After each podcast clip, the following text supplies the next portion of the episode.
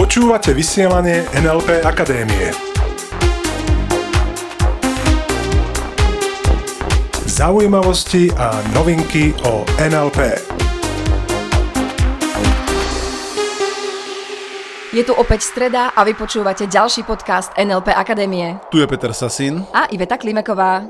V jednom z minulých dielov sme spomenuli rýchle odstraňovanie fóbií, tzv. Fast Phobia Cure. Za všetky e-maily, ktoré prišli v nedávnej dobe na tému Fast Phobia Cure, spomeniem jeden, ktorý prišiel nedávno od jedného nášho poslucháča.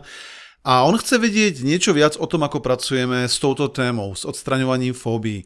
No a on sám za seba teda povedal, že má fóbiu z pavúkov. Ako taká fóbia vzniká? Myslím si, že je úplne jedno, ako taká fóbia vzniká, pretože nepýtame sa v NLP tú klasickú otázku prečo. Ak sa teda zostaňme chvíľku tej fóbii s pavúkmi, OK? Mňa nezaujíma, a nechcem tým povedať, že som nejak voči tomu lahostajný, skôr si myslím, že to nemá efekt.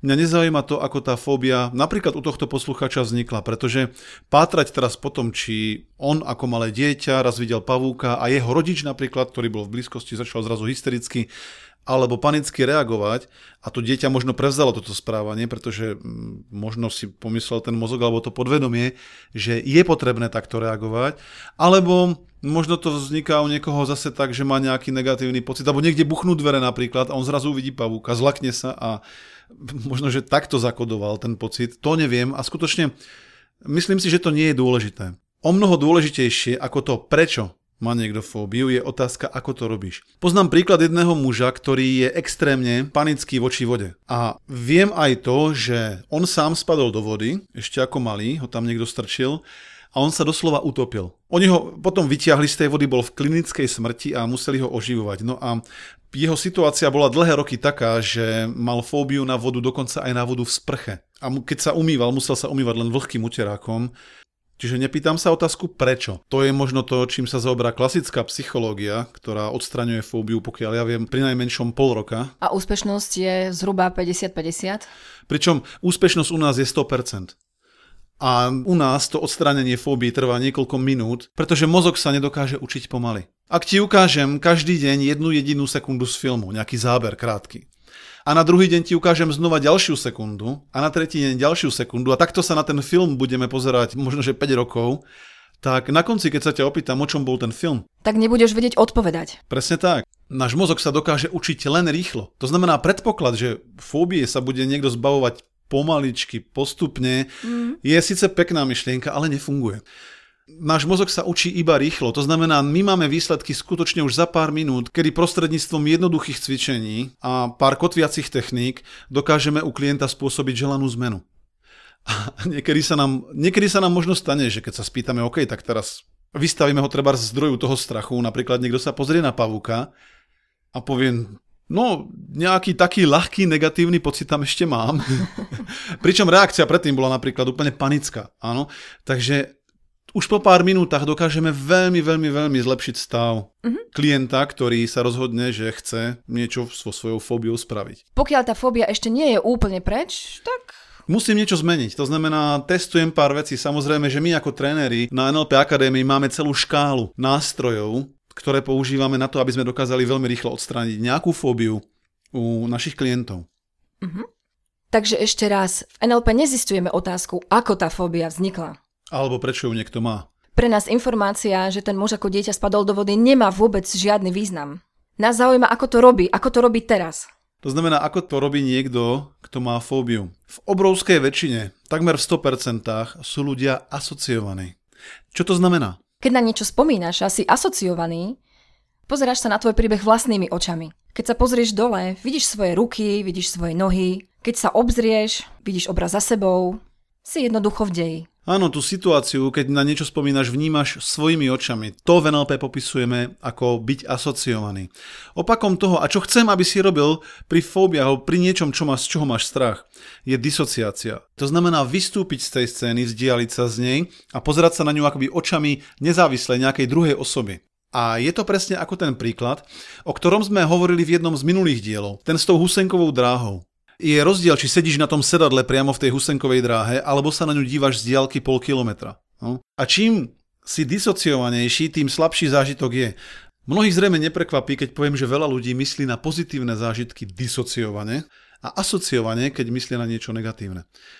Pri disociácii ti veľmi pomôže, keď vystúpiš z tej scény a medzi ten zdroj strachu napríklad a medzi teba ako pozorovateľa dáš ešte hrubé plexisklo. A môže byť kľudne poškrabané, mlisté. Také zle priehľadné a tým pádom tie osoby, ktoré ty pozoruješ, alebo ten zdroj strachu, ktorý pozoruješ, môže byť taký nejasný. A všimni si, ako sa zmenia tvoje emócie. V NLP a na našich kurzoch na NLP Akadémii učíme ľudí, ako sa disociovať a asociovať. A toto trénujeme, áno? Veľmi intenzívne, veľmi pravidelne. A pozor, keď si spomínaš na pekné zážitky, buď asociovaný. Rob si veľké obrazy, farebné. A buď priamo v tej scéne ponorený, akoby, áno. Pozeraj sa na to z vlastnej perspektívy.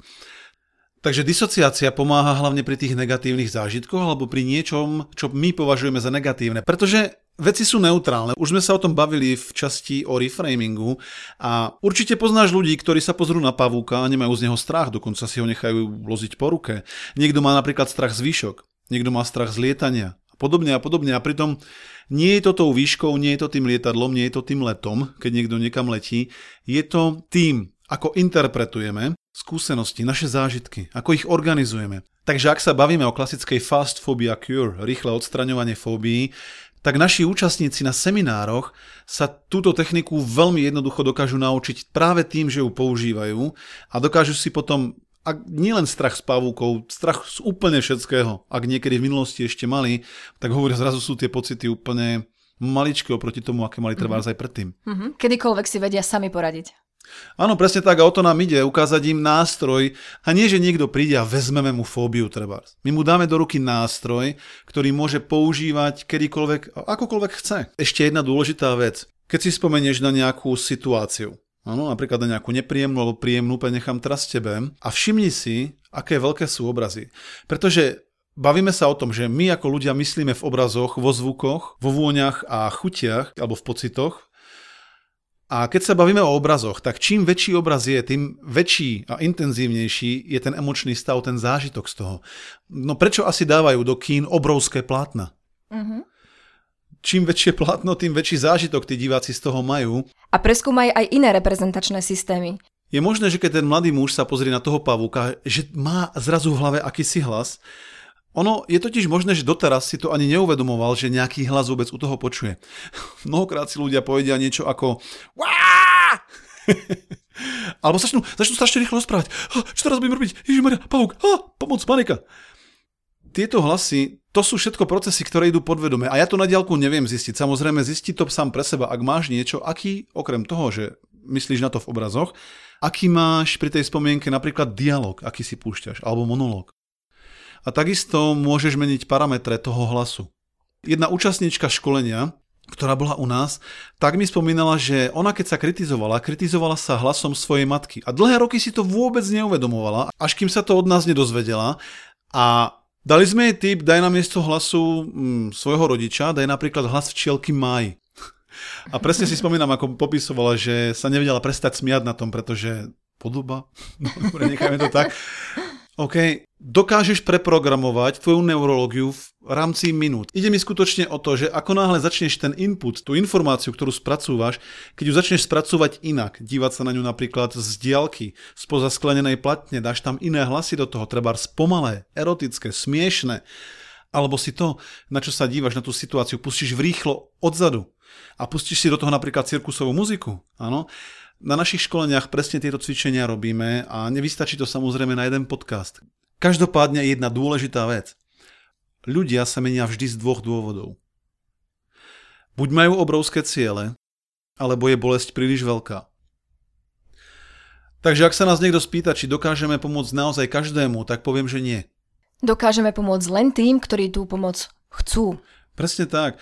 A preto, ak si to ešte nevyskúšal, urob tú disociáciu. Disociuj sa od tvojich nepríjemných zážitkov, zmenší obrazy, stlm hlasy, utiž ich, zalebi musta. Stiahni farby. Rozmáš obraz a my vám držíme pri tom palce, prajeme krásny týždeň. Krásny týždeň. A ostaňte s nami. Ostaňte s nami. Počúvali ste vysielanie NLP Akadémie. Pre viac informácií navštívte www.nlpakademia.sk.